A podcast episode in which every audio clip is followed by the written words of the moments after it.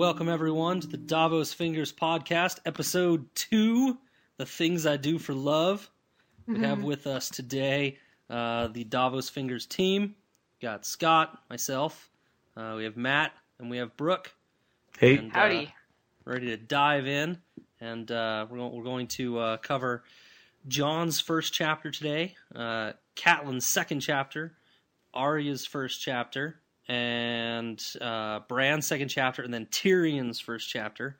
And then, uh, if we got some time, we're going to throw in some Davos After Dark in at the end, and uh, hopefully spoil some things for some people that want to stick around. Wanted to throw into uh, just two two little notes from last week's podcast. We uh, we did some thinking about uh, some reviewing and thinking about what we had done last week, and we just thought that uh, spent a little bit too long summarizing each of the chapters. So we're going to try to do the summaries a little bit quicker this time and get to some more of the meat and analysis, as we thought that was really the strength of last episode. So we're going to try to get to more of that this time. And secondly, I know everyone will be happy to know that I've executed the bird that was flying around my house. It is long gone. You will no longer hear the annoying, annoying beeping sound uh, from from the uh, from the recesses of my house. So, uh, without further ado, Maddie, I think you're going to take us away. Oh, oh, can I interrupt for one second? Absolutely. wish you would. Excellent. Excellent. I take great pleasure in interrupting both of you Yes, you do. rudely. Two pieces. One, the uh, guitar solo that you heard opening up this podcast is uh, recorded by, and an original recording by none other than our friend Matt here. Uh, thank you so much, Matt, for bringing so much talent to the podcast. Really appreciate it. Second Oh, note. Second note, uh, we're not calling Scott Scabby. We're calling him Scatty, which is actually a portmanteau that we bestowed upon him when he entered fatherhood. It's a mix between Scott and Daddy. Scatty, and no one else ever calls me that. But we'll keep it for now. But I, I had no idea that Scatty came from Daddy. I I did not know that. What? I just liked the name. No, I just I liked the came up name. with it.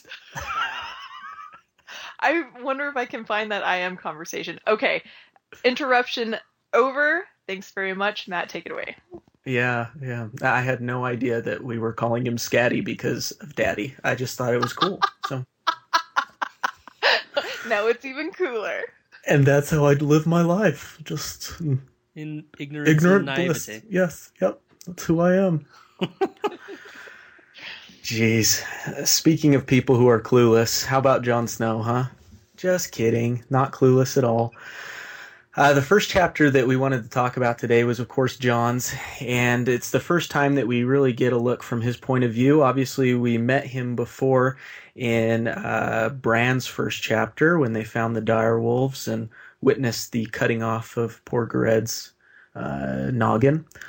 But now we get into a little bit more of Jon and get to see things from inside his mind, which is an awesome thing to do. So, in this first chapter of his, uh, basically all that we saw was the feast of uh, celebrating Robert Baratheon and all his entourage's arrival.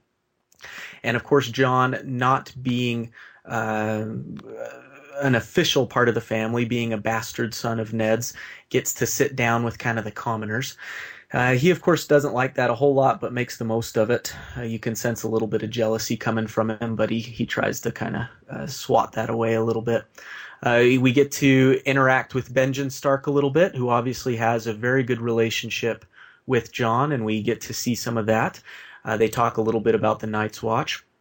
Jon ends up kind of rushing out uh, into the into the dark night from the feast, where he meets um, Tyrion Lannister for the first time. We kind of get a look uh, into who Tyrion is. Of course, the youngest son of the Lannisters, uh, Jaime and Cersei, who is the queen, their little brother. He's the they call him the Imp because he is a dwarf, and so we kind of get a look into him, and we get a nice little conversation between a bastard and a dwarf. So, a couple of different things went on in this chapter that we want to kind of discuss and work through tonight. And I think what I would first like to at least get out of the way and talk a little bit about is kind of the, the history of the Night's Watch and what we know about them so far. So we've got a little bit of information, but we can see that the Night's Watch is going to be kind of an important thing. I mean, the the whole series opened on the Night's Watch, right? Uh, learning about Waymar Royce and some of those other guys who got killed by the White Walkers. And as we go along, we start to learn a little bit more about these this uh, band of brothers, as it were, up on the wall in the north and who they are. So we find out a couple of things here. We find out that they they take serious oaths, uh, and some of those oaths include that they will not desert the Night's Watch. We already saw what happened to deserters. We also saw that uh, they don't um, they don't marry and they don't father children, at least not legitimately. And anyone can join the Night's Watch, which I think is interesting, even bastards like Jon Snow. So and murderers and, and murder anyone can. And Scott, on that note, let me pose this to you then. So, uh, what happens when you know when when someone elects to take the black or join the Night's Watch, no matter what they've done before? Well, no matter what they've done before, when when right. when someone elects to join the black, and it applies to the bastards too, you keep your name, I suppose, as a bastard, but everything you've done is forgotten. You are now a sworn brother with everyone else uh, on that wall in a sworn brotherhood together, united uh, to protect the realm from the wildlings and uh, snarks and grumpkins, and uh, any any wrongs or crimes that you may have forget may have committed in the past is forgotten and forgiven, and uh, it's kind of uh, it's kind of a, a nice thing. Uh, it's also, in my opinion, it's it's also uh, what's the phrase? Beggars can't be choosers. the, the Night's mm-hmm. Watch is always in need of people, and so they're willing to let anything go to get to get people with talents, um, you know, up on the wall. Poachers, for instance, we met the, the guy in that first chapter. Yeah, it seems like at some point they're just looking for bodies, right? Yeah, we met we met that guy in the first chapter that's a poacher, right? And that's like a bad thing, but well, for the Night's Watch, that's a useful fucking skill. Right. So, so you know, so they let they let a lot slide, uh, you know, because they're in need of bodies. But those are some serious oaths. I mean, you look at um, a similar set of oaths, like the the Catholic Church and their and their priests. They have a lot behind that, and a lot of of ethical and moral personal choice and and they can you know turn to their faith to help them keep those oaths? What did the night's watch have? Like a lot of cold. It, no kidding. And pl- stack on top of it a miserable location uh, certain death and uh, you never get to wear anything colorful or floral in the spring. Always black and you would be the only one who worries about that. I did not even consider that. Ironically, my wardrobe ninety percent black. I so, think yeah, it's. So, uh, sorry, sorry. Go ahead. I was just gonna say um, we're we're receiving this information from Benjen Stark. We only have a a short introduction to him, but we can we already know he's a Stark and he is brother to Ned, which probably makes him a good guy just mm-hmm. just by association, if not familiar relation. Um, so he's a stand-up kind of dude, someone who obviously takes his oath seriously, who has risen in the ranks of the Black Brothers. So um, how's everybody else handling this? Uh, no sex, no children, no fun, no floral prints. is the big question.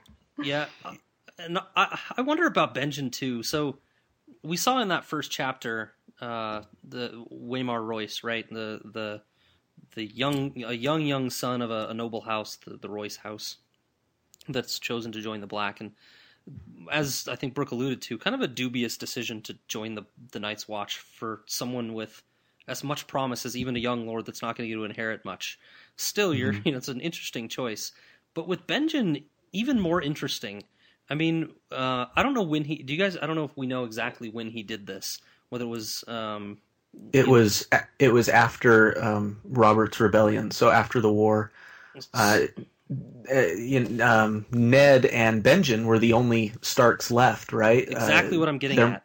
A their weird... mother had died a while ago, um, and then Rickard and the dad and Brandon, the oldest brother, uh, died at the hands of King Aerys at the same time, and then of course Lyanna died as well, and and so uh, Benjen remained at Winterfell to at, while Ned went off and fought, because as we know and as they've said in these chapters, there always needs to be a Stark at Winterfell. So Benjen Mm. remained behind and watched Winterfell, and then as soon as he get got back, apparently, as soon as Eddard got back, is when uh, is when Benjen uh, took the black. So exactly what I mean. A weird choice. Yeah, exactly. You're It is. basically at that point. I mean, you're you're basically there, there's not a ton of there's not a ton of heirs around, you know, and Mm-hmm. not a ton of Starks around. It seemed like a weird choice to me.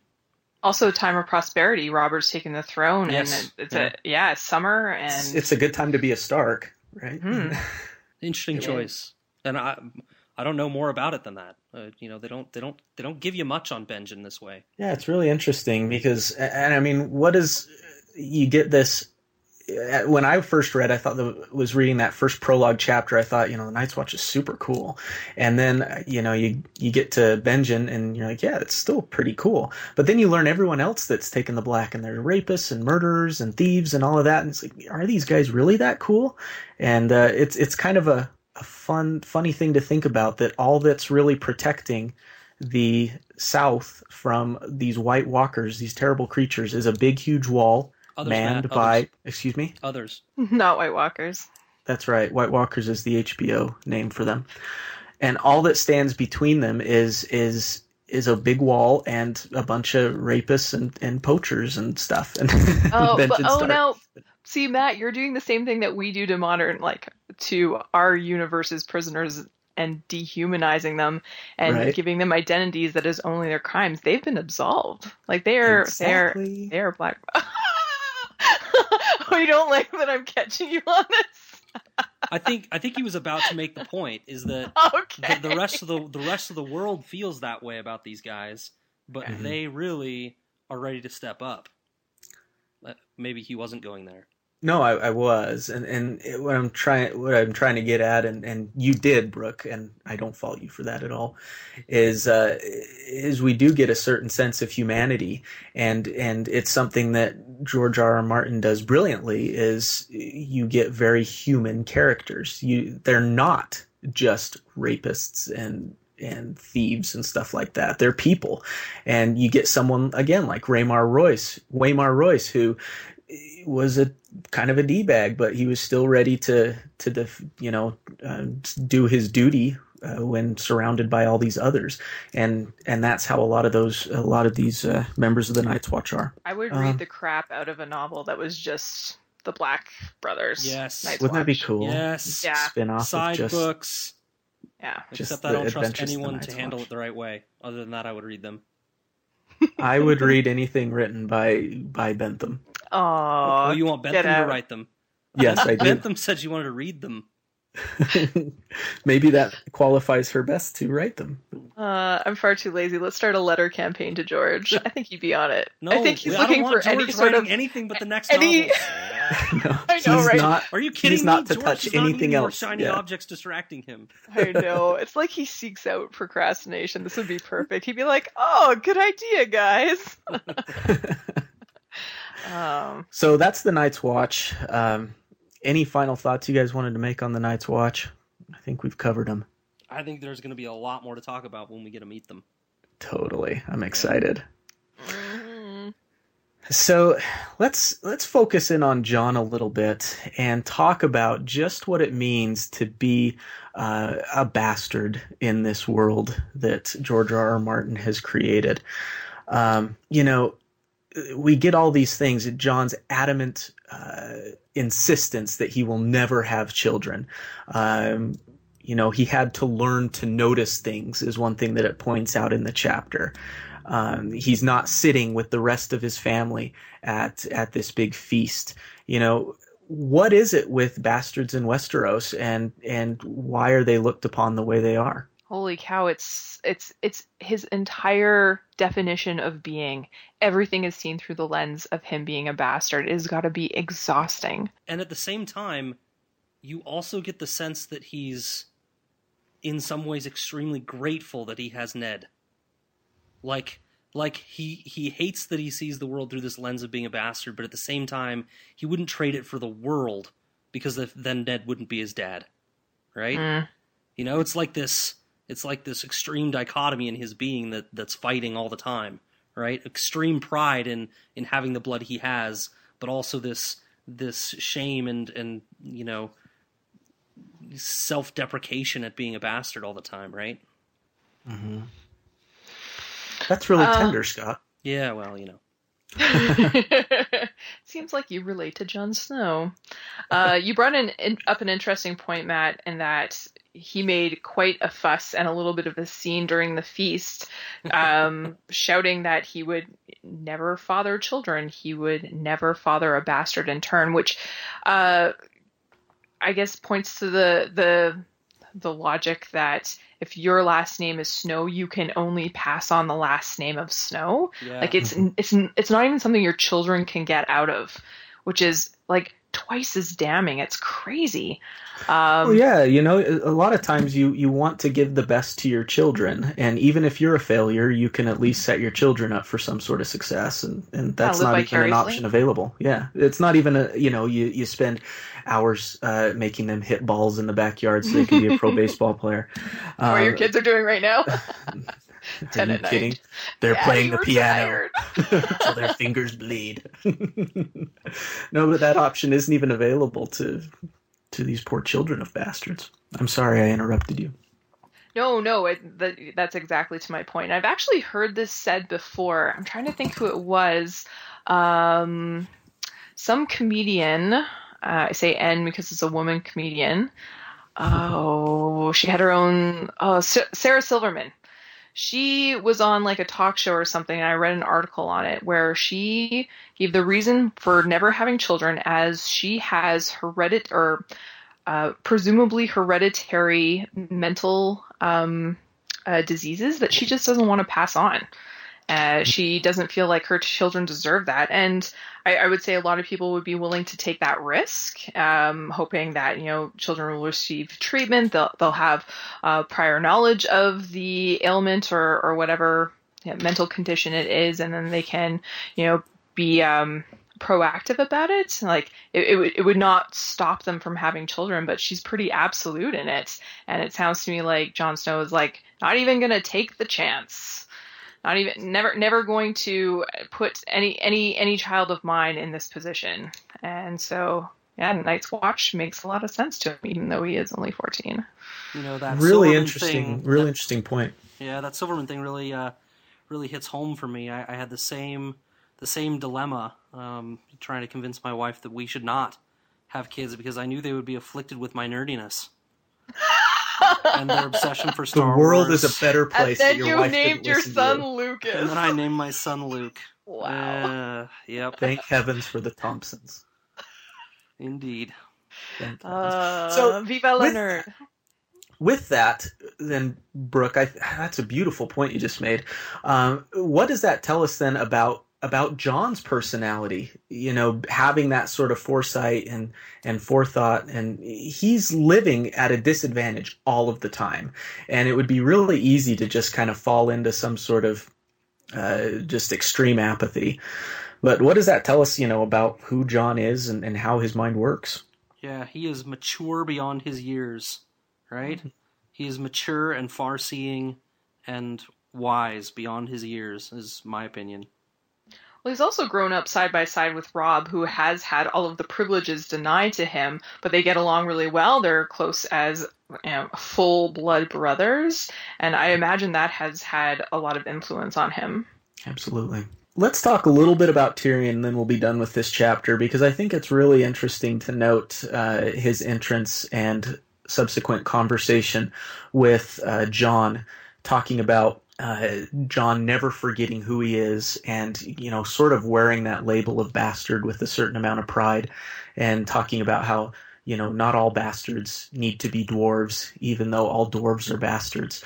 Uh, what do you take from the counsel that Tyrion gave to, to Jon outside on that, that cold night in Winterfell. No, I've got nothing. Scad? so You were on a Well, roll. I, I think he does something interesting because so so let's let's first point out neither of these guys have it as bad as it could be. They're both grown up, living a reasonably sweet life in a noble house with lots of money and all their base needs taken care of. Um, you know they're but they they both have a a very uh sorry feel sorry for me attitude which is somewhat deserved we've already talked about the plight of the bastard and how hard that is uh, we we haven't yet heard much from Tyrion about what it means to be a dwarf in this society, but it's rough. We'll just we'll just lay it at your feet like that. It's rough. But at the same time, I think Tyrion's talking to Jon and being like, "Look, Dick, you think you got it bad? Look at me. Like, stop stop feeling so sorry for yourself, and you know, know exactly what you are, and live it and own it, and be proud of it. But don't let anyone knock you down for it." Take it, Mhm. take that away from them, and Mhm. you know you don't have it as bad as maybe you think you do. That that's part of what I think he was given given to And him. even if you do, still own it and and and make something of yourself. You know, Yeah. do what you can. Mm, Good point. But we see Excellent we're going to see a lot of people in this series that have it a lot worse than these two dudes. Even the, even though Martin makes us feel for them very much, and and we should. And you know what? I think that I think that you're right, like on the money on that one, Scott. And in a chapter that we're going to be discussing later in this particular episode, Arya, um, Jon's younger half sister, proclaims that it's not fair. And Mhm. uh, Jon says, "Yeah, nothing's fair." So I think he's already starting to Yeah, to just settle into that acceptance, and uh, he's a quick learner. yeah, yeah. Indeed. But one thing Tyrion has going for him that we can't forget is that is his tremendous acrobatic skills. What the heck? not- Let's not forget that he did like some flippy handspringy thing off the uh, arch or I, whatever it is I he will just jumped say off. I'm excited to see more. yeah. Uh, and then, like directly in the next Tyrion chapter, it's talking about him hobbling around up and down stairs. His And joints aching.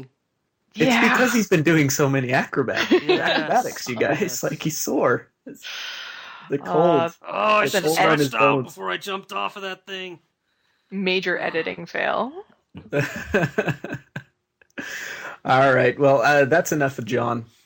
Uh, great chapter. Gave us a lot of insight, not only into kind of the North and the Night's Watch and everything, but also into two very key characters, mostly Jon and a little bit of Tyrion as well.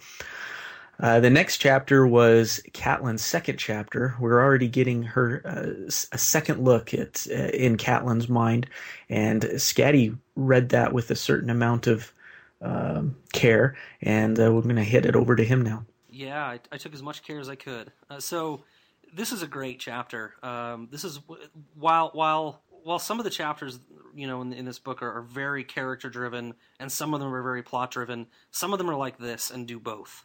Oh, it's a gem. It's it's a great chapter. Uh, what you got is Ned and Cat postcoital. They're uh, in the room.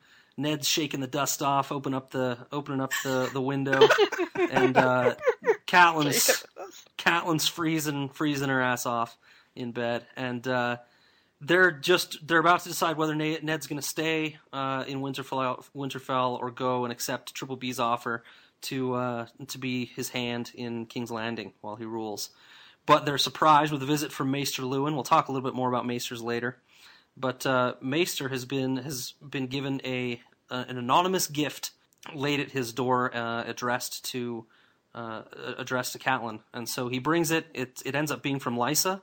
There's a hidden message uh, within that gift uh, that Catelyn decrypts, and it basically tells her that the Lannisters and specifically the Queen are behind Jon Arryn's murder, and that is a catalyst for them that they decide Ned must go, and he must figure out what's going on down there and who did it and why and you know what the motivations are. Uh, they decide that uh, he'll take with him Sansa, Arya, and Bran, and he's going to leave Robb to rule and well learn how to rule from from Catelyn and Maester Lew- uh, Luwin. Uh, and they're also going to leave Rickon behind because he's he's a tiny little guy. And uh, the conflict really becomes about Jon and whether where he's going to go. And uh, it it comes to the Ca- Catelyn doesn't want him to stay. Ned can't take him with him because he knows that a bastard at court won't won't won't go well.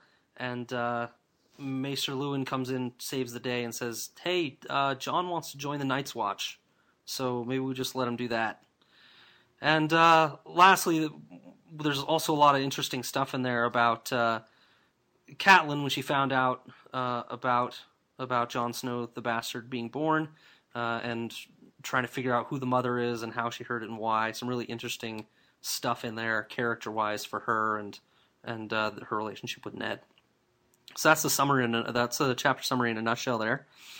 Um, so a, f- a few things I want to talk a little bit about the Maesters first, just to get that out of the way. Um, and guys, just jump in wherever. But uh, you know, the Maesters are an order of learned, educated men in various disciplines, and they come from. They all go to one central location in Old Town, uh, Saquen mapas. If you if you get out your maps, uh, you can look in the back and toward the very bottom left corner of the map, you'll see a, a town called Old Town. And that's where they're all uh, they're all trained up, and uh, those maesters uh, they, they, basically study all sorts of fields uh, of of medicine and science and history and warfare and, and anything you can imagine. And when they learn enough stuff, they basically get assigned out to be the advisors to the noble houses of Westeros.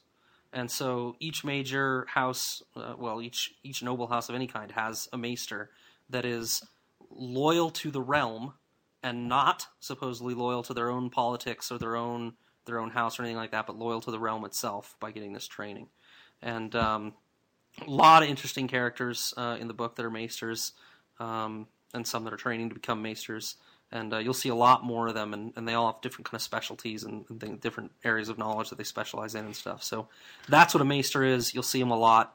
Um, they also one of the main things they do is they manage the ravens, which you'll learn are the the key ways that you can send information from house to house is through raven. You you tie a little note to their leg and they fly off, and they know they've been trained by the maesters to fly to different locations, and so.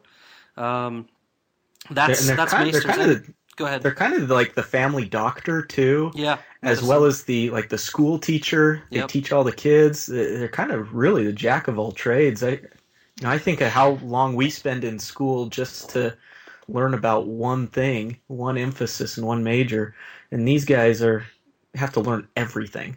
Just gonna say they're kind of like those those jerk perpetual students, but they actually are useful. Yeah. Yeah. Also, rereading this chapter reminded me that um, when Luwin is described, um, so every time they master some sort of uh, I don't know, area, Discipline. they get discipline. There you go. They get a link for a chain worn around their neck that is of a different metal representative of that discipline. But apparently, the chain is is tight around their neck. It's not like Mhm. a long drooping chain. It's I, I suppose it's it's um uh um incentive to gain more discipline so that the the chain isn't so tight around your neck. I don't know but it sounds super uncomfortable and it is not what you would automatically picture. I'm just wondering if there is a deeper motivation for having it so tight around their neck, like a reminder of their of their job. Yeah, it's kind of a constant reminder, right? And, and there's I got- wonder if it's that. Yeah. I think there's a sweet spot in there too somewhere because the more change you get, the heavier it is that it's hanging from your neck too. So there's mm. got to be some sort of sweet spot. Like I think I'm smart enough now. It's not choking me anymore, but it's getting It's a little heavy. I'll yeah, stop. yeah. It's loose enough, but not quite heavy enough to have my head to be dragging along the floor. I like as the way you put that, Brooke. It, it's it's kind of like a constant reminder to them of what they are and, and who their responsibility is too, and and all Right. of that. Yeah, they really do fill in the chinks of a lot of of roles that are missing in this world. Like like like you mentioned, physician or family doctor, or just general knowledge guy. They're kind of like uh, Wikipedia's for, for for every house. That is perfect. That is Yeah. absolutely perfect. They are the internet for every house in Westeros. they, they totally are. Even the ravens are kind of like their network. right. Oh, the clever. Ravens are Oh, email. Yeah. We cracked that code, guys. We do not work for a technology company. Uh, All right. So uh, next, I kind of wanted, wanted to just talk about Catelyn in general. It's her chapter, and I think she shines in it. Um, you know, you, you see one of the things that we called to uh, call attention to in the last episode. If you haven't watched it, go check out episode one or listen to it. Go check out episode one. davosfingers.com. And uh, one of the things we pointed out in that first episode is that the the relationship between Cersei and and and uh, Big Bob Baratheon, uh, the king and queen of of this fair country, it's there's no respect. There doesn't seem to be much love. Um, you know, you, you don't you don't believe them as a happy couple at all, and I don't think you're meant to.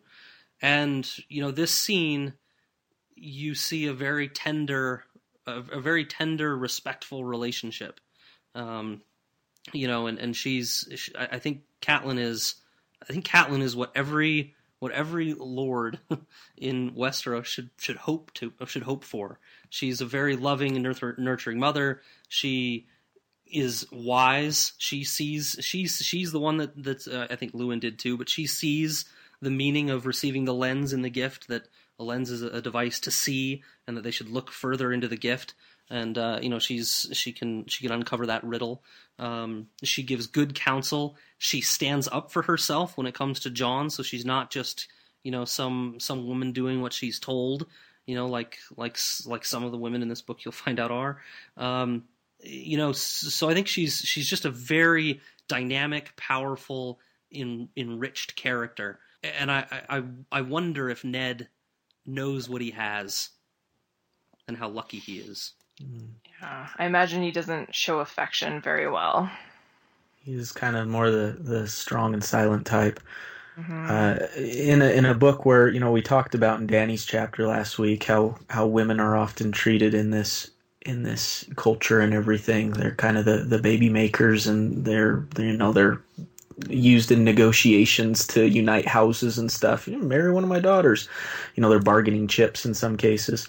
I hate to just generalize them like that, but uh, it helps Catelyn even stand out even more that you know she's not just the mother of Eddard Stark's children. She's not just producing Eddard's heirs. She's a she's a real partner in all of this. You know, she's if Eddard's A in in Winterfell, she's one. You know, A and one. They, they seem to to work together, and and even if Ned doesn't, uh, you know, he may not realize exactly what he has. I don't know but I think he he definitely respects her as as an equal partner, and and that's really cool to see, especially in a marriage that was never supposed to happen, right? Yeah, right. Uh, Catelyn was betrothed to um, Brandon. Uh, Brandon, Ned's older brother, and when uh, Brandon was killed by King Aerys.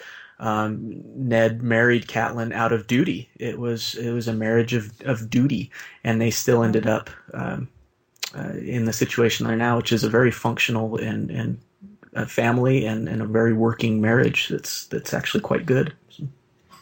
Yeah, they're both after five kids, six kids, whatever. Five kids, the magic is still there. You know, obviously. Scott, I love the way that you described her. Um, oftentimes, women will advocate for strong female characters in media and TV shows and movies and books but the interpretation of a strong female character by many is a female who just acts like a man. When in truth, uh, one could argue, and I, am not like this is not an original thought. This is all over the internet feminism airwaves. But what we're actually looking for is a woman of substance, of complexity, um, of you know, you can be strong and still cry. You can be strong and still make bad decisions. You can be strong and still be reliant on your husband. But honestly, I think we should stop asking for strong female characters and just start asking for interesting female characters, not How about just real baby ones? makers. How about real ones?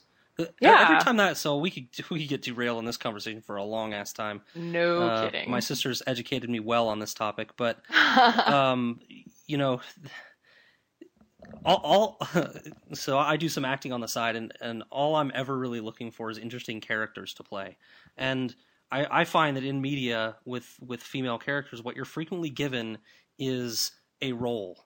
They're here to fulfill a purpose. Like they're here to drive the plot along in some way. Right. I mean, the the most common one obviously is the the romantic interest, right? That just drives the male character along, which is horrible. But the worst. It's the worst. But but all you really need are real characters. Characters mm-hmm. that if you set them aside and just look at their story and say what are their motivations for acting this way?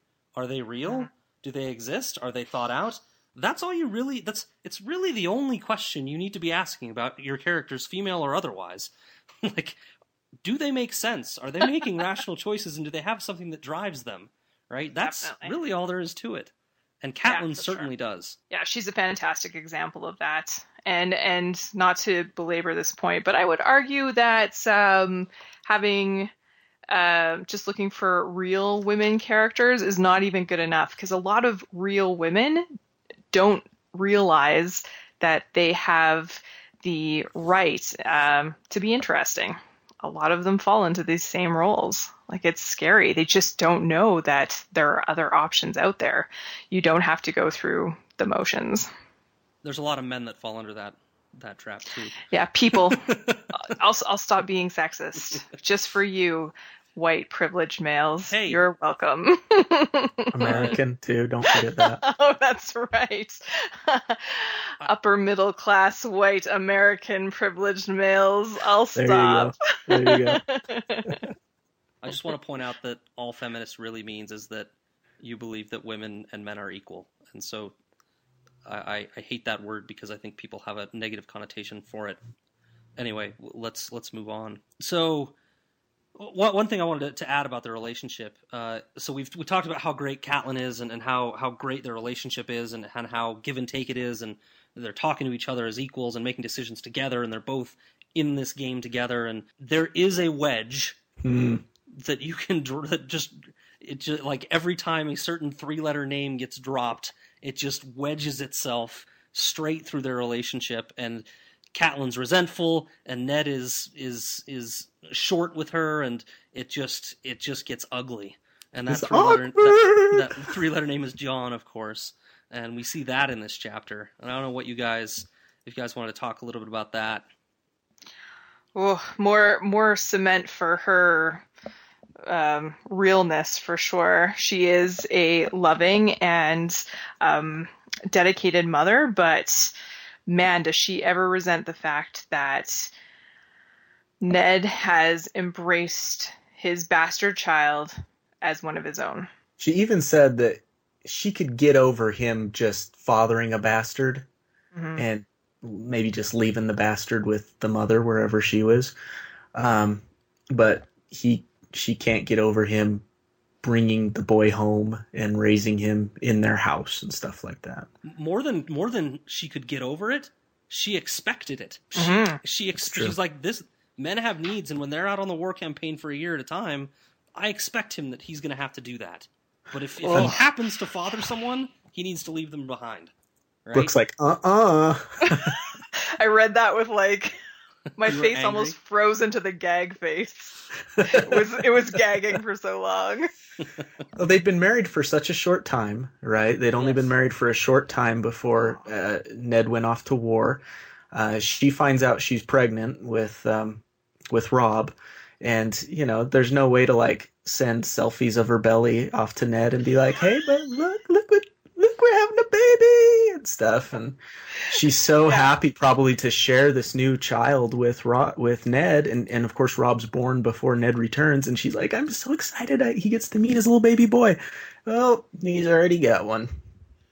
you know, Yeah, that would be pretty devastating for a first time mother. well I on was that feeling- I, I got the impression that they were together for a night the wedding happened they consummated and he left and Yeah. it, it was a very short time. yeah That seed quickened. Ned, Hey, do you think Ned ever told anybody we're pregnant? We're I don't think he did. well, it's an interesting question. I mean, Matt's whole Matt's whole statement there was that Ned didn't know that he got back and he had a son and he w- it was a surprise. It's possible that they sent ravens around and he knew.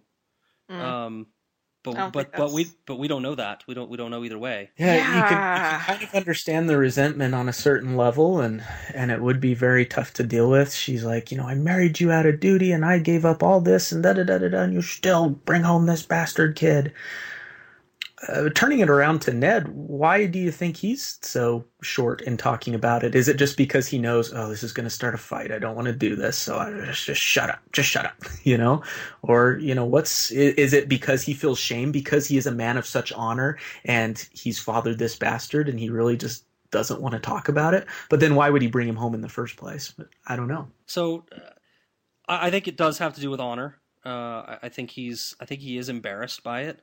It's not an action that he normally takes. Um, you know, just sleeping around and and satisfying his urges. I bet Brooke's face is back stuck in that position again. Um, Ah. but uh, so I, I think I'm part of it I think part of it is honor, um, but I I think part of it too is is it's just it's just kind of his nature not to want to talk about uncomfortable things. He's he is he has so many positive qualities, right? And he's a great guy, but like why belabor this? I don't want to talk about this. Like I got other important things to worry about. Like let's move on. This I is what it. it is, and and. I said that, and let's move on. I think he's just short. I think he'd be short for other other similar things too. You didn't go to my sister's wedding. Well, you know what? I had other things I had to do. Let's drop it. Like I I just think that's the way he is. He's very he's very pragmatic that way, and it's the way he views it.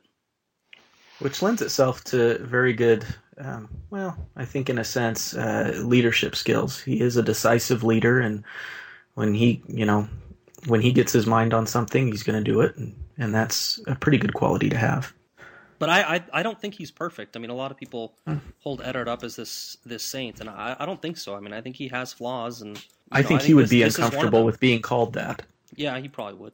Holier than thou. Uh, so, so the last thing in the, in this chapter, really, that that uh, you know, we, we've been talking a lot about characters, but they make a, a, a pretty substantial choice in this chapter that Ned's going, and you know, I read that I'm like, no, the first time, like, don't go. You just heard that, you know, these people are they're out for blood, and now you just want to go and and do this. Like, maybe stay where it's safe. And uh, so I don't know. I, did you guys agree with the decision, or I agree that with uh, Catelyn that there's no way you can turn down the the king.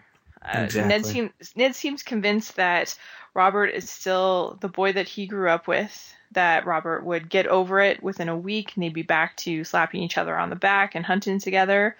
But Catelyn, and I'm glad that he has her for counsel, wisely advises him that Robert is no longer, you know, the the boy that he knew. He is a king, a long established king, and um, a bit of an embittered king because of all of the crap he's had to put up with uh, via his in-laws. So she says, um, "No, you have to go because to refuse would be um, absolutely ridiculous, and more importantly, might be seen as treasonous, um, like Ned has uh, designs on the throne." So, so you think he had to go before the letter? So uh, af- oh yeah, for so- sure. So after the letter, did you change your mind at all? I don't even know why he asked for more time to think about it. Or like honestly, the king asked you to be the king's hand. The king drags his entire entourage for a month up to the cold north, uh, including his his uh, rashy wife. Then, and knowing that his wife won't like it at all yeah, and and of course in earlier chapters they had already um, speculated that Robert was coming up for more than just a visit. I think that Ned was fooling himself. It, it always had to happen, but the letter certainly was was the kick in the can. do you think ned and and Catelyn to a gr- degree saw what kind of shape robert was in physically emotionally i mean he's this drunk just uh, going downhill fast type of guy do you think? My think kind of guy up. really yeah my kind too on the weekends anyways Shelty's Uh, kind of guy too. yes indeed that's mrs thompson uh, do you think there was a sense of of duty on Ned's part to his his country or the kingdom, and, and that I got to go try to fix this because Robert and his wife's family are running this place into the ground, or do you think that didn't even play a part in it? Oh, good question. In other words, was he was he driven by ulterior motives, or, or not ulterior motives, but uh, altruistic purposes of wanting to help the, Honest- the kingdom? Mm, honestly, from his discussions with Catelyn and from what we've seen of Ned, his love for the North and his family far outweighs any responsibility he feels for um, helping Robert dig himself out of the hole that he's in. And because he needs time to think about the offer and hesitates, I think he's he's just uh, yeah, like deluding himself or or, or, or, or avoiding the harsh truth that yes, the Robert that Robert and the kingdom need Ned to clean up the mess that the Lannisters have made. I would agree. Yeah, I think I agree. I think I think they- he's doing it out of duty. Um, and You guys uh, have been saying duty a lot, and all I'm picturing is D O O D Y. Duty. Disgusting. wow. uh, but Episode you know, one was so strong, and listen to us. our VH1 storytellers, you know, stories already being written. This is where it started. but uh, just one f- final thing, maybe, and I actually just forgot what it was, so never mind. Well, that's good because it's far Edit. past time. We should move on Yeah. to Arya. Yep. Great. So our first introduction to Arya. She is the youngest daughter of Ned and Catelyn. She's a Stark. Uh, we open up with her and her sister Sansa, a Sansa's best friend, uh, daughter of another person who lives in Winterfell, and the Princess Marcella. How do you guys pronounce her name? Marcella. That way, Awesome. we agree. Win, Marcella.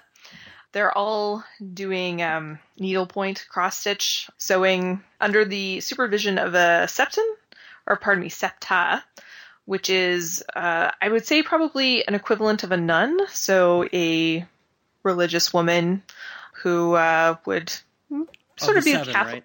yeah, yeah, Catholic nunny in her role as an educator.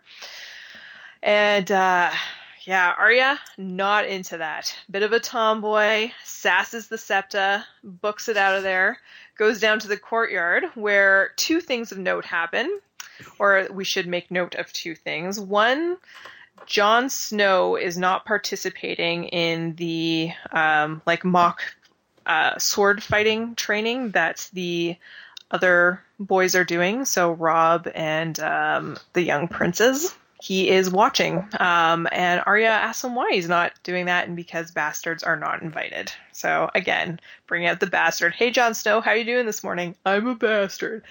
Always comes up. It's brutal. um, second- bastard. That's what it feels like. Um, but we get it, and obviously we're supposed to be getting it.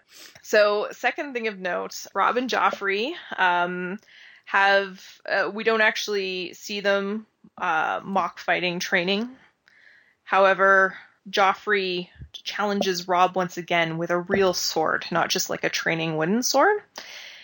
And uh, the training master says, No way, you guys are way too young. It's dangerous. It's not going to happen. Uh, Robb and Joffrey, or Robb, I believe, tries to convince him to at least uh, let them have a try with blunted swords. And uh, so uh, Joffrey sees them being denied using real swords as a way to get out of having his ass handed to him again by Robb, uh, which we understand happened in their last match um, as observed by Jon Snow. And it, they end up throwing some taunts at each other, a couple of mean slurs, and we observe that Robb and Joffrey are probably never going to get along to the point that you know of, of friendship that Robert and Ned have. Um, their sons are certainly not seeing eye to eye, or, and uh, have not found any sort of reason to be close. Probably because Joffrey's a little dick. Anyways, uh, closes out the chapter with Arya remarking that she'd much rather be doing uh, sword work than needlework, and that it's just not fair. And this is where Jon says, Well, nothing's fair, so suck it up. And that is our first introduction to the little tomboy Arya. I just wanted to throw in one little one little nugget that you you didn't put in your summary because it's not important, but it, it did it did give me a smile because it reminded me of something from my youth. The uh, the way they describe Tommen and Bran being all bundled up and in their armor and like they're like rolling around like the well, Tommen gets knocked down and he like can't get up, and I I just remember a Christmas story. Randy lay there like a slug. It was his only defense.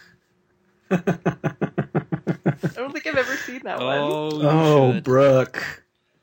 And They They that's haven't come out with it in Canada. maybe not. It's been Be like 30 year. years and it's still not there. Oh yeah, no, we won't have that for a few. I You will guys are find just it getting on like the old Casablanca, Tube right? review and send you a link so you can see that scene. Yeah, it's Okay, great. sounds good. Um, yeah, super cute and uh, interesting that they have them training to uh, fight with lethal weapons so young. But uh, I guess that's the way it goes. Either uh, you either get in there early or you lose out later. Well, they can't really like sit and play video games, right? They, Touche. They could they could have them sew. they could sew or they could go out and fight in the yard. Those are your choices. See, the What do you guys wanna do feminism stink is still hovering over our conversation. they could be doing needlework. It's a viable option.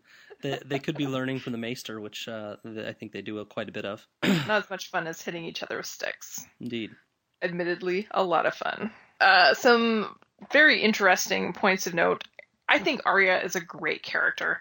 I think she's uh, again another female character who is complex and interesting, and um, neither completely good or completely bad. She's not flat. She doesn't fulfill you know a role of just another ch- child of the Starks. You know to fill out the uh, the five hand there she has a lot of personality. And um, she does note during her conversation with jon that herself and jon are the only ones who really have the look of the north so they're the only ones who resemble their father. They both have dark brown hair and uh, dark gray eyes while the rest of the children robb sansa bran and rickon take more after catelyn um, and um, her people of riverrun um, with auburn hair and lighter eyes. And so she feels more of an affiliation with Jon because they do look alike. And uh, she also has been teased in her youth because she has a long face. She gets called Arya Horseface, which feels like like a mouthful for kids to be taunting. Like, does it rhyme? Like, come on, guys. Get, get creative, but uh, if you really want to hurt a child, you got to get creative. And uh, she uh, she is very aware that she is not pretty and perfect like her sister Sansa. She's not gentle in her speech or um, uh, really good at at womanly pursuits, if you will, like like needlework and art. She is, but but she uh, does note that Sansa should never be expected to run a household because she has no head for figures, and presumably Arya can do math real good. But not language. Yeah, well, language, not so much. Um, so uh, she is is is very self aware, or has been made aware by her siblings that she is different, and um, I wouldn't say that she's quite ready to embrace it. She obviously has a lot of jealousy for Sansa, even though she probably wouldn't recognize it as jealousy. But she obviously looks up to and admires her sister, but Mhm. understands that she's not naturally gifted with what Sansa has, so uh, she's got to she's got to um, make her mark some other way, and and she does that by uh, being a little rapscallion. And how awesome is she?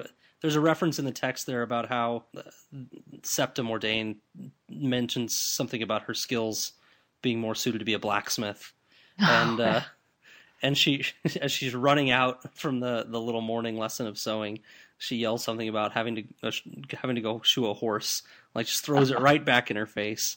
She's just got a little bit of a little bit that an example of that rapscallion mentality you're talking about. hmm also ties into the horse face. Name calling. Maybe. Oh, okay, yeah, it's making more sense now. Reach. Oh, I for- I forgot to mention the chapter actually ends with uh, Arya coming off of the courtyard where they're doing the sword fighting training, and uh, the Septa has found her, and the Septa has her mother, and it sounds like Arya has some fear of her mother, so uh, she might be getting in trouble. Yeah, I read that and I, I was like, is she really going to get in trouble? Is is it like is it like a Arya, you need to be better, or is it like a you know, no dinner for a week kind of thing? You know, like how much trouble is she really getting in? I wonder. hmm hmm Is Catelyn a stern mother? Do you think? Well, in the Bran chapter, which we're going to be covering, uh, she's pretty adamant that Bran not go climbing around the grounds, and And then he does Ends it up- anyway. and yeah, ends up losing probably because she can't follow through on threats. So I would say she is not a stern mother. Yeah. Yeah, I think she believes in the boundaries and stuff, but uh, whether it's just not being able to follow through, or maybe it is a higher sense of wanting her children to develop in their own way, I don't know. But she ends up kind of just letting things go, it seems. Yeah. Um, yeah, so again, I love me some Arya, and I really love her relationship with Jon. Matt, you pulled out a really good quote. Um, Jon says to Arya, Girls get the sigils, but not the swords. Bastards get the swords, but not the sigils. So Jon really empathizes with Arya's feeling of it's not fair and it's not fair that she can't uh, wield a sword is is left with needlework instead as a pastime because he's denied a lot of stuff too. So that's a, that's another wavelength in which they can connect. And uh, I love that they have each other, and I love that um, when they are upstairs doing needlework with the septa, um, just you know gossiping and talking. Jon comes up in conversation, and Sansa immediately, "Oh, Jon, yes, our bastard brother." Right. Yeah. Jon, pass the salt, you bastard. Never miss an opportunity to bring it up. But uh, Arya, I believe, defends him and says, "Our Jumps brother, his defense. Our brother. Yeah, He's our brother. just our brother. He's our brother." So very strong relationship there, and I'm glad that they have each other because they are both a little bit of the outsiders, both physically in appearance and and because of their respective roles. we also uh, in this chapter get a first real look at Joffrey, and you Here have we uh, go. yeah. um, uh, Matt, uh, you have called him a little shit in our notes. I was quoting ask- Jon. Hmm Does he have any redeeming qualities? Um, very interesting to note that on his jacket that he's wearing while he's training, um, so he is a Baratheon. He is the son of Robert Baratheon, the king. But he has blonde hair and green eyes and hangs out a lot with his uncle and his mother. Uh, You you almost get the impression that he is a little more Lannister than than Big Bobby B.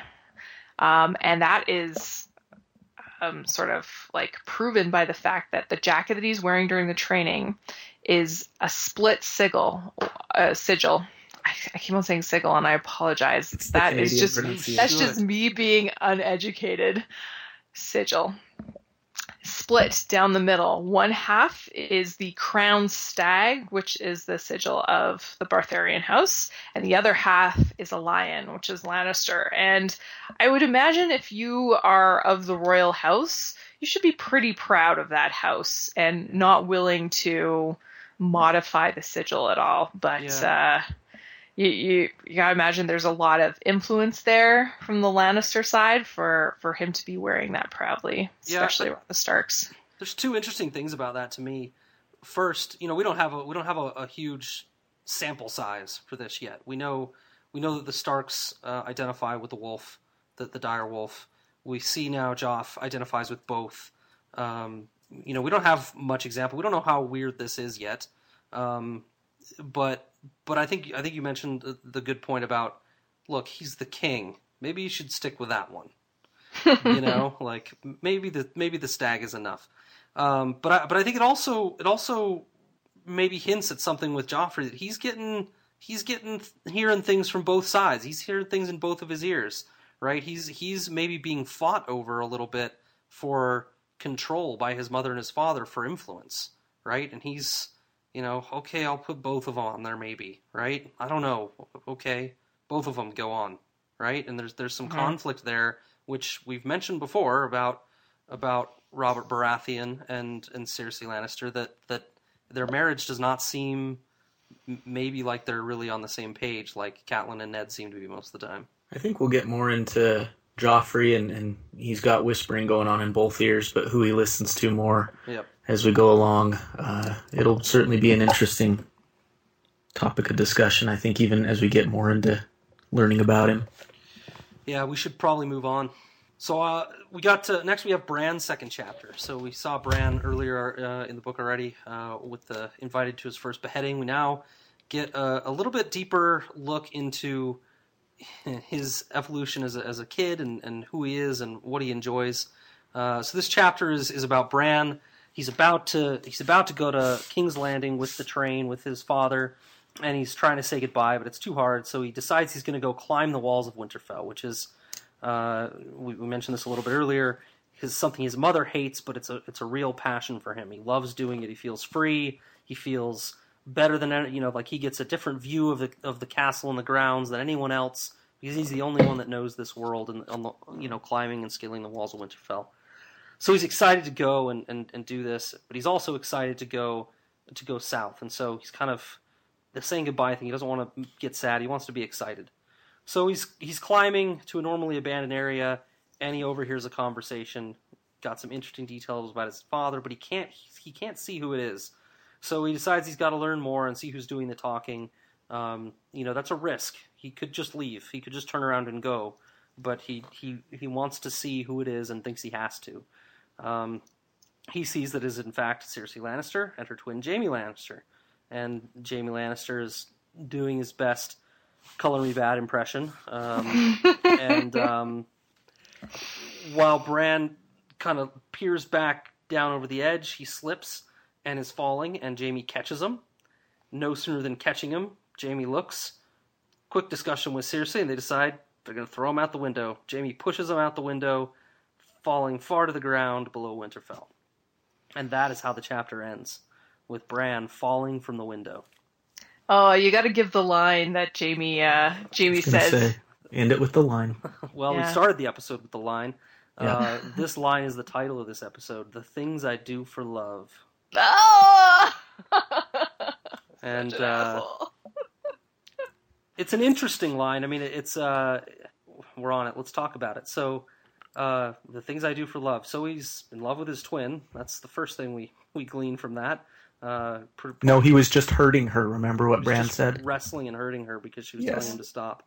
We Mhm. all we all know how that goes. I'm sure. It's also kind of a casual line. The things I do for love. It's The almost like a I do. sarcastic thing you'd say when you know when you when you do something unimportant. It's kind of like a, a little throwaway. Oh, the things I do for love. Sigh.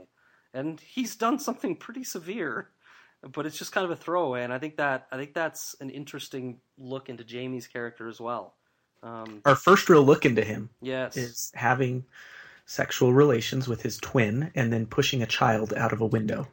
But also eh, in a few smaller nuggets too during that chapter about Jaime. You know, Cersei's very Cersei's very worried about the situation with Ned coming south and what it means and what his intentions are. Jaime's like, dude, relax. Jill. I'm trying to get off here. You know, like like he's he's just not he's just not that interested in all this politics stuff. And it it does, it just comes off very casual. It's like I'm not sure you can afford to be casual about all this stuff. So, uh, Yeah. a, very interesting first look at Jaime. I feel like George kind of wrote him sort of like um like your your typical action movie uh star, sort of almost like a John McClane.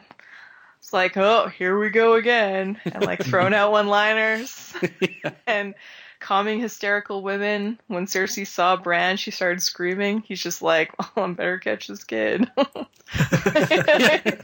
which which I really enjoy.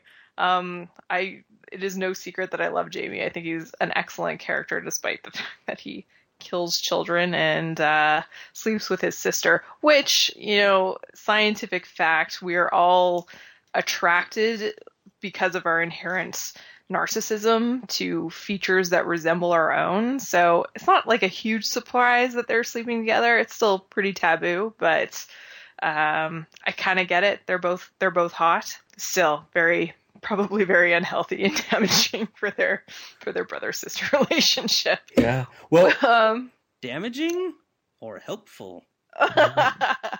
well, uh, no, you know what? Good point. Good point. Sounds helpful. Sounds like they have had each other since birth. Um, you know, uh, probably Cersei sees sees her marriage to Robert as a hardship, and having Jaime there to get her through it has been a great support system. Um, again, only from her perspective. Anyone else's perspective, oh boy. It's also it's also interesting too. I mean, we're uh, I don't know what are we seven, eight, eight chapters into this thing, and we're already dealing with our second case of incest, Incest. In, in this world. and we've we've learned that we've learned that it's it's almost okay for the Targaryen family that that they did that as a way to uh, keep it in the family, literally, right? And you know, maintain their their pure status in, in their family, right, and, and not not spread it around. Uh, but, but this is a little bit different. You you get uh, you get you got some impression, I think, in the early chapter that it was okay for the Targaryens and not everyone else. And we're seeing here it's happening somewhere else, and I don't know. I don't know if we know exactly how to react to it, right? Well, George is throwing it in for shock value, like like a lot of his plot devices, whether it be um, zombies or beheadings that get watched by children, or I, I don't want to give away any other shock value moments that we're going to have, but it's deliciously taboo, and we just eat that kind of stuff up, right? And uh, well, we know one I, of us does. it is. No, it, it makes for two. it makes for super interesting reading because it brings a whole new dynamic to well, one their relationship and to every other interaction they have with every Tyrion's chapter. Him and Jaime are quite close. Uh, Jaime treats him, you know, like he would uh, any other sibling, not any other sibling. he, tre- he treats him like um uh like he he definitely sees past uh Tyrion's dwarfism um and other uh disfigurements and uh sees him for the the clever brother that he is and, and values him as a clever brother that he is would Tyrion accept and and and, and cherish that uh Jaime's admiration for him if he knew that you know Jaime and Cersei were dutying knocking boots. Let's not also forget that we find out in this chapter that Jaime, along with all the other things he's done, like pushing kids out of windows and stuff, has also killed a king uh, while being a Mm. member of the king's, you know, royal bodyguard. Yes, his nickname is the King Slayer. Yes. Yeah, and as a result, people kind of they talk behind his back. It seems like they kind of don't take him as seriously. I mean, Bran is one of the things that we haven't talked about in this chapter is, is the qualities of Bran, but Bran immediately looks down on him. He discounts him as, as a member of of the uh, the King's Guard. There's two of them that came, not three. Right? Mhm. He, he almost Mhm. doesn't even count them. He And- doesn't. Which which is also interesting. Uh, in the previous chapter with Jon, there's a note uh, where Jon is saying, "This is what a king should look like," and he's referring to to Jaime, To right? Jaime. And and so that, that's an interesting uh, um, disparity there between how these guys see him. Some interesting stuff with with Bran too. Just um, this kid is a he's a dreamer, you know. He's a dreamer. He's a high flyer. He wants to be he wants to be the best thing in the world. He wants to go south. He wants to learn about the court. He wants to be a legend. He wants to be a knight. He wants to do all these great things. And, you know, at the same time, I get the feeling that he's kind of a little bit of a loner. One of his one of his favorite things to do is go climb and be by himself. You know, and I, I'm not sure what that says about him, but it's it's kind of interesting, right? I, I feel like he's got these qualities that are very knight-like. This quest for adventure, this uh, the the the willingness to to endanger himself by learning who's doing the talking in this scene that we've been you know going through, and eh, at, at, at great risk to himself potentially, right? You know, let's throw out child childlike curiosity from it and assume that it was it was some you know some real noble quality that made him feel like he needed to do that, and he followed through, and he's seven. You know, Hey, he even he even says in there that if he if he didn't look, then when he went to tell his parents, they wouldn't believe him, and Yeah. so he he felt like he had to. Well, uh, I think you described him really, really well, but also in Catelyn's chapter, uh, where they are discussing who will stay at Winterfell and who will go down to King's Landing with Ned, um, she gets the most emotional over Bran leaving. Um, I'm trying to find where she does talk about him. It's not worth me looking it up, but she loves him. She thinks he's just excellent. Just He's the such a opposite of Jon in her eyes. Yes, yes, such a such a sweet, loving boy, and it's almost you, know, you look back at that line, and you're like, oh, probably completely undeserving of being thrown from a tower. And he was the main topic of conversation in the Godswood in Catelyn's first chapter too, before they Mm. started talking about other things. You're right, yeah. Little. Bran getting up to no good, climbing everywhere. She likes she likes her Bran. So uh, we're getting short on time. I think we should we should move on to uh, to Tyrion's chapter. All right, so Tyrion's chapter. Uh, this is his first chapter. Um, another character I just love. Thank you for picking uh, awesome character chapter summaries for me, Matt. Really I did that on it. purpose. Yeah, also screw you, Matt. um, so uh, Tyrion wakes up um, the next day after Bran falls from the tower. It's quite early in the morning, but there are already people gathered in the courtyard getting ready to train again with swords, and he sees um, um, Joffrey. God, I can't why can't I remember his name? And you know what? I apologize. It might not be the next morning. It might be a couple of days later because he gets very irate with Joffrey because Joffrey has not gone to pay his respects uh, at Bran's bedside to Catelyn and Ned. Tyrion, who I believe is completely in the right, is shocked and appalled that Joffrey has not already done this, that he's being a little um, whiner about the fact that Bran's wolf, who still doesn't have a name, has been howling outside of his window ever since um, they brought Bran back to the tower. Um, uh, P.S. Uh, we learned that his spine and legs were shattered from the fall, and he is unconscious at this time. Catelyn is by his bedside. So uh, Joffrey sasses him back, and Tyrion slaps him. Yeah. Yeah. um, uh, more than that, Tyrion threatens to slap him uh, if Joffrey says one more word. Joffrey says one more word, and that's when the slap happens. And I love it when people follow through with threats. it's the best. So the bloodlust um, is back. it is also my lust for strong parenting. um, and uh, it's it's very interesting because Joffrey is prince, heir to the throne. Tyrion, well, his uncle is still um, nowhere near inheriting any sort of throne, um, and also a dwarf, and also, um, as we keep on hearing from George, quite ugly and disfigured. Um, and it, and it's interesting to me that Joffrey would still have enough respect for him to take the slap and then go pay his respects at Bran's bedside. He actually listens to Tyrion. I think that's something that we should discuss.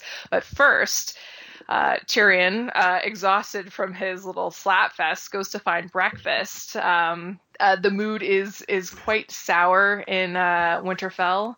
They've put off going back down south um, for a while, um, at least until Bran wakes up.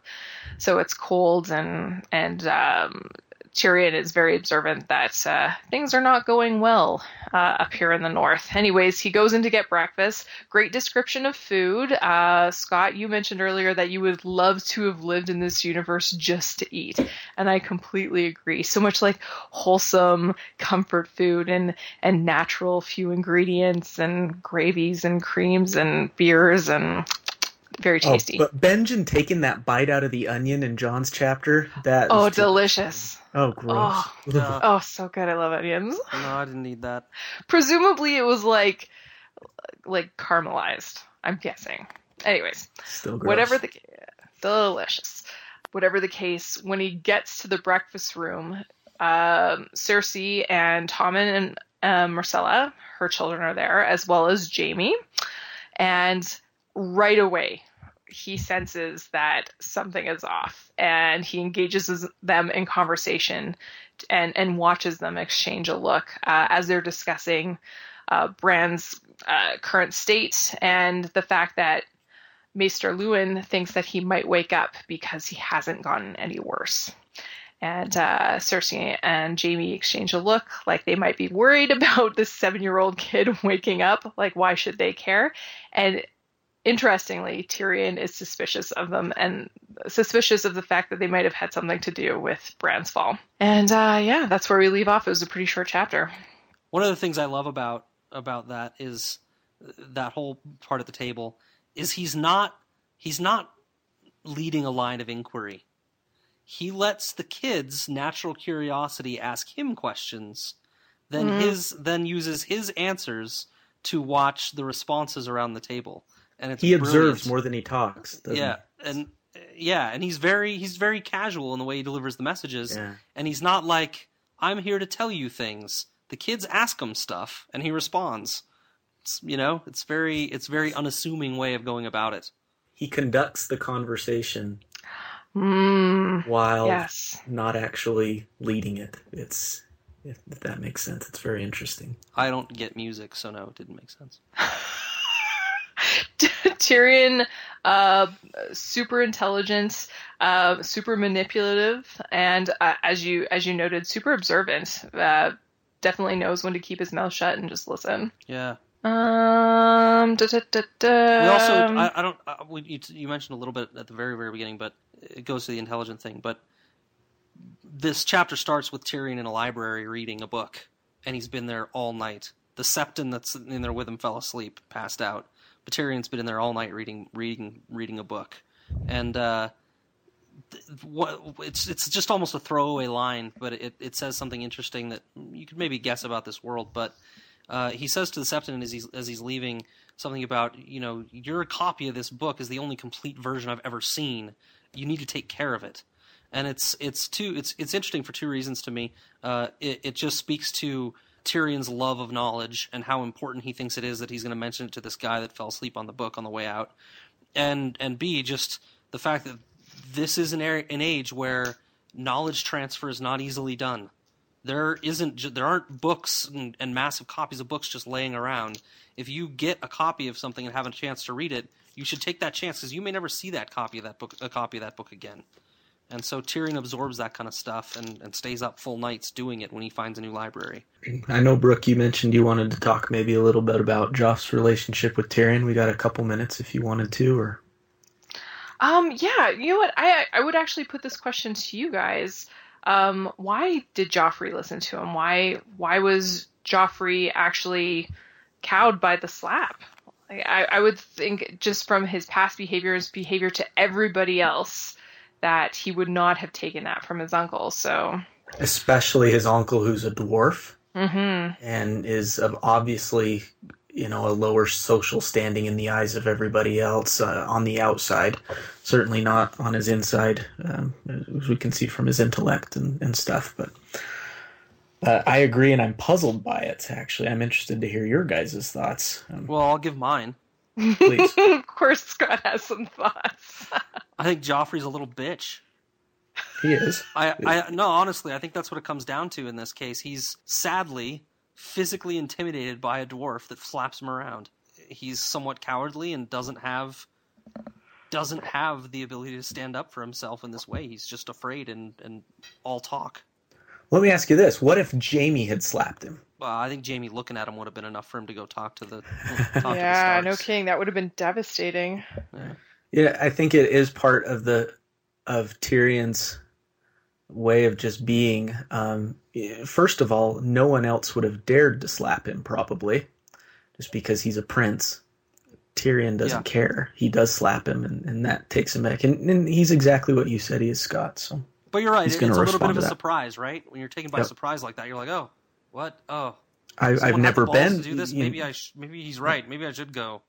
Yeah, yeah. or maybe he's not even thinking at that point. He just doesn't even know what to do. You know. Yeah. Um, this is also our first introduction, really, our our our second introduction, but a closer look at the Hound, uh, who is Sandor Clegane, and as we understand it, he is the assigned personal bodyguard to Joffrey. Uh, he is recognizable because half of his face has been burned, and uh, he um, is a little bit spicy. He uh, did uh, after after uh, Joffrey slunk off uh, the Hound mentions to Tyrion, and you're not really sure what kind of relationship they have yet, that Joffrey is not going to take that forever. And uh, Tyrion doesn't really give a shit. But uh, it does tell us that the Hound understands what a little shit Joffrey is Yeah, I thought that was he's going- interesting. and Oh, how he's going to grow and sorry you're right it is very interesting how he's going to grow into a very in uh, like just a jerk of a man he he doesn't you know if he is he is Joffrey's assigned protector and you almost expect him to get right up in Tyrion's face and be like if you ever touch that kid again I swear. And he just kind of says he's not going to forget that just so you know almost giving advice to Tyrion almost warning him a little bit. And then Tyrion says uh you know if he does forget he says something like be a good dog and remind him. And then he says "Hey, where can I find my family? And Clegane tells him. And Tyrion goes off like You're Uh, right. I never thought about that. He should have defended Joffrey and and and at least gotten upset or or come to his aid or stepped in front of the slap or or caught Tyrion's hand. But not one, he let it You should- happen. Two, he was Yeah. probably smiling. and he let it happen again, right? there should never even have been a second slap. Yeah. So uh, obviously he's going to keep Joffrey from serious, like mortal peril, uh, likely because if he doesn't, he too will die. But he has no problem with Joffrey being chastised and uh, probably wants to do it quite often himself. Probably. Don't All right. know. Should, should we? Uh, we're we're about at our mark. Do Davos after dark. Okay. Well, I will throw this out to you guys and see which um, makes you salivate more. Do we want to? Uh, so, everyone uh, else who's listening, turn it off now if you want to avoid any spoilers. Uh, we're doing our feature called Davos After Dark, which is completely open to any sort of spoiler that you want to talk about. Turn this off now. Okay. Davos After Dark. Dun, dun, dun, dun. Davos After Dark. Yeah.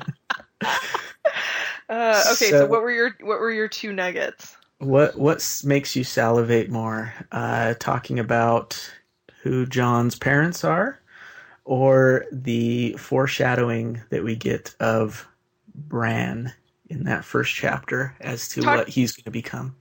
Talking about Jon's parents, I could actually not contribute to the conversation when you guys were talking about the like the the parentage of of Jon Snow and who his mother was, because I was like, no, I'll, I'll give it away. Right? Yeah, it was a tough line to walk. Yeah. That isn't his father. Ah. yeah. it was a little tough to walk. Uh, we don't know that.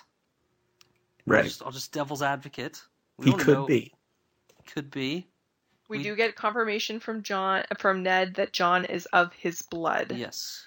so he's some relation. I, I will throw out just. I mean, there's a lot of stuff we don't know. All three of us subscribe, I think, to the the R plus L equals J theory, which, uh, if you don't know what that is, it's uh, Rhaegar plus Lyanna equals Jon, uh, and that the Ned is not his father at all.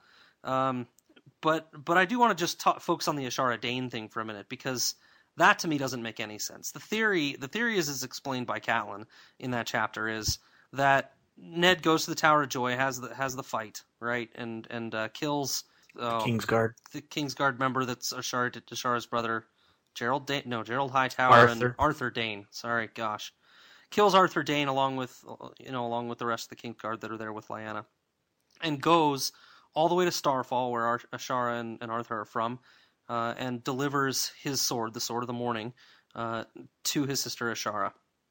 And the theory is that that is where Ned slept with Ashara and and and gave and she then gave birth to Jon. So I, I just don't I don't understand the timeline because he's going there to return a sword. He's got to get back to his wife. The war is over. He's got other pressing matters, and he's going to stick around for for nine months to wait for this kid to be born. I just don't. I don't like. There would be questions being asked, like, "Dude, what are you doing down here Why there? are you still here? like you've got a son come home or like uh, you know robert saying hey i need my warden in the north to get back and settle things up up there you know i mean i just don't i don't understand how he would stay there for nine months Well, there is the possibility that he met up with Ashara before, went off, fought everything. Then, when he brought the sword back to Starfall, he found out he was a daddy. Yeah, or But none of that is true. Pretty unlikely. oh, I, play along for a minute no, I no, I, I, I honestly, uh, you know, the evidence is overwhelming. Yeah, when you're when you're like on a plane and there's a little bit of turbulence, and you get that rush of adrenaline, you think, oh, this is it, and you know you're you should have thoughts of your family and loved ones running through your head, or maybe your cats. You know what I think about? I'll never find out. You sound pretty damn sure of yourself. Why are you waiting to find out? Should we do a quick you know. review of, of, of this, This is of this theory? what my point is, Scott. Is this is what I'm living for? Is confirmation right. that Jon is Lyanna and Rhaegar's son. Well, that's what I'm trying to give to you. I'm just trying to walk you guys through it. Right. So, from a timeline perspective, when It just doesn't have- make sense. Well, I don't know. Maybe it does. You said you said I've I've I've heard this a, a version of this theory before. I think that he saw her somewhere else, slept with her, and and they had sex then. So it's like the middle of wartime. Yeah, I guess dudes sleep with chicks in the middle of war sometimes, like after battles or whatever. But it doesn't seem like Ned's style. There was a there was a little nugget I think in that story that Meera Reed tell tells Bran. I think it's in that story where she mentions that Ned and Ashara were making eyes at each other at a tournament at Harrenhal. Yeah, but what's Um, the timeline? But that was that. That's what I was just about to say. It's like a year or two before even Robert's rebellion. So, Mm.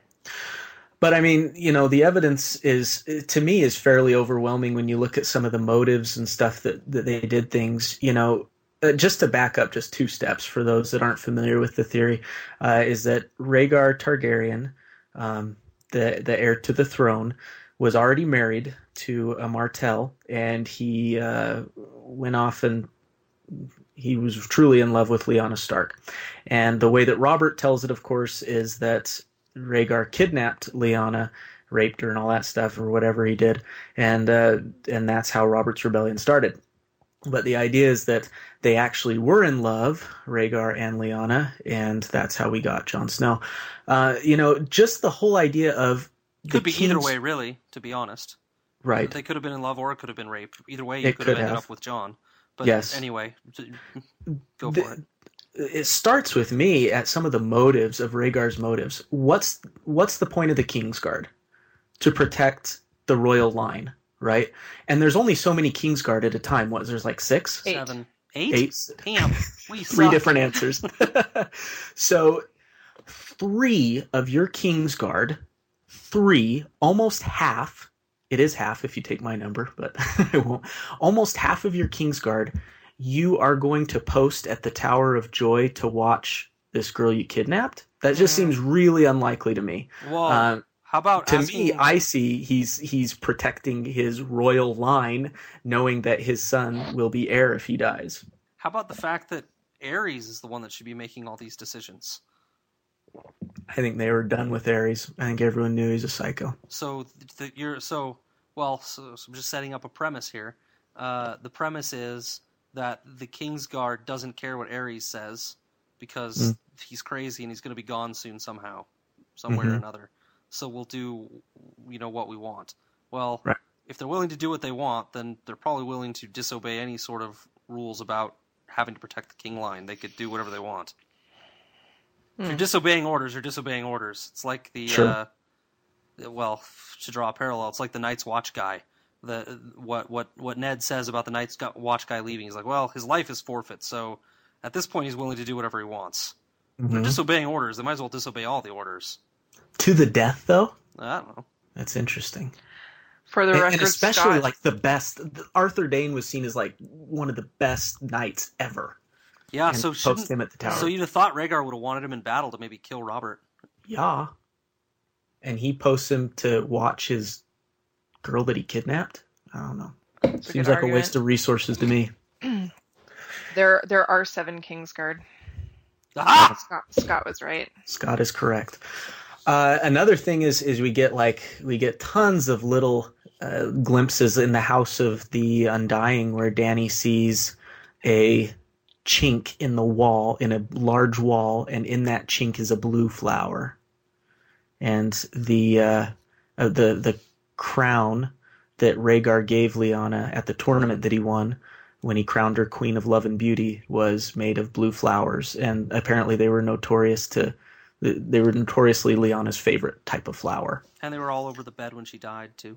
Yes, yes, and Dany saw that chink in the in the wall of a wall of ice with uh, with that flower, indicating Jon Snow being at the wall at that time. Wow. Did you observe that yourself, or did you read that theory online? Read it online. Okay, I just want to even even so, even just remembering it is amazing. I could hardly make it through that chapter of Dany. Oh my god, I was gonna say the same thing. Oh, I was like, you read all that, Matt? I Yeah. think I, I think I remember some. I was like, "Oh, wall, Jon Snow," or something like that. But the flower thing, I had to be led to that. Yeah. Uh, even even so, yeah, interesting theory, and also I love that it backs up my my own personal beliefs. Oh, and and I just you dude, what? I am totally on board for Jon Snow and Dany getting Let's- together let's and just- let's just ruling. Let's just save a few things. Let's just slow our roll a little bit. Second Um, episode, we're already going into R and L plus J, or R Hey. plus L equals J. Now you want to. discuss this every episode. Let's just have a segment on R plus L equals J and and see where it takes us. Can it, can one of the can one of the segments in the end just be Brooke drawing hearts uh, with with uh, Jon and Dany and uh, yes. Throw a little right. Tyrion in there. Yeah. Samaria, uh, Brienne. Oh, it's also great. yeah I I wanted to say when I saw your chapter summaries s- proposal, I was like, I'm not gonna bitch, but I'd much rather have Arya and Tyrion. I'm sorry. Ah, I punched air. I was so happy. Um, I will admit, I saw in in uh, email Brooke mentioned how much she loved Tyrion's chapters, so I did make it work that way. But uh, I'm sorry, fine. Scott. we don't need to waste call time on this. Right. My feelings are Um, hurt. Let's leave it at that. Said it that. Yeah. Uh, really excited though to get into more of these characters. I can't wait to discuss Jaime more. Uh, I talk about Bronn a lot, but Jaime is my all-time favorite character in the stories. Some really rich stuff we're going to be getting into soon. Jaime's your favorite. Brooke, who's your favorite? Yes, you have to pick one. Jon Snow. All right. Yeah, I think my favorite is Arya, uh, but I, I, I did, I did feel quite bored with her latest arc in the last couple books. Mm, But I think, she, I think she is my favorite character, though. yeah. Um, I thought yours was going to be Robert Baratheon. I do love, I do love Big Bobby B. He's like he's like what Bronn is to me. Baratheon is to you, I think. Yeah, I love, I love Baratheon. He's just a big meathead, great Right. warrior. Not, not a lot of thinking going on. Just kind of plot around and knock people's, knock people's limbs off with his club. It's awesome. Oh, I totally envy that kind of ambition where you see something, you want it, you take get it. it. Yes. Yeah. Yeah. Ah. Brooke, Brooke, who's your um, Robert Baratheon or Bronn? Ooh, I was trying to think of that. Uh, The character that you just you just like just because they are them. it's gotta be Tyrion. I, he just delights me endlessly. I, I love the way he thinks, and I guess by logic, the way that George thinks. Like Mm. a- again, it's amazing to me that that George can like dampen and heighten the intellectual dialogue and monologue of, of each point of view as needed. Yeah. He can be a child. He can be an older person. He can be um, a, a person prejudiced against. He can be super smart. He can be, yeah. Anyway, it's amazing, fantastic. That's why we're here. That's why we're doing this podcast. Indeed. Yay, George! Well, let's let's finish it. So next time, be sure to join us and look through the next chapters that we will be reading, which are Jon's second chapter, Dany's second chapter, Ned's second chapter, Tyrion's second chapter, and Catelyn's third chapter. And Tons of fun. yeah. Let's do All it. right.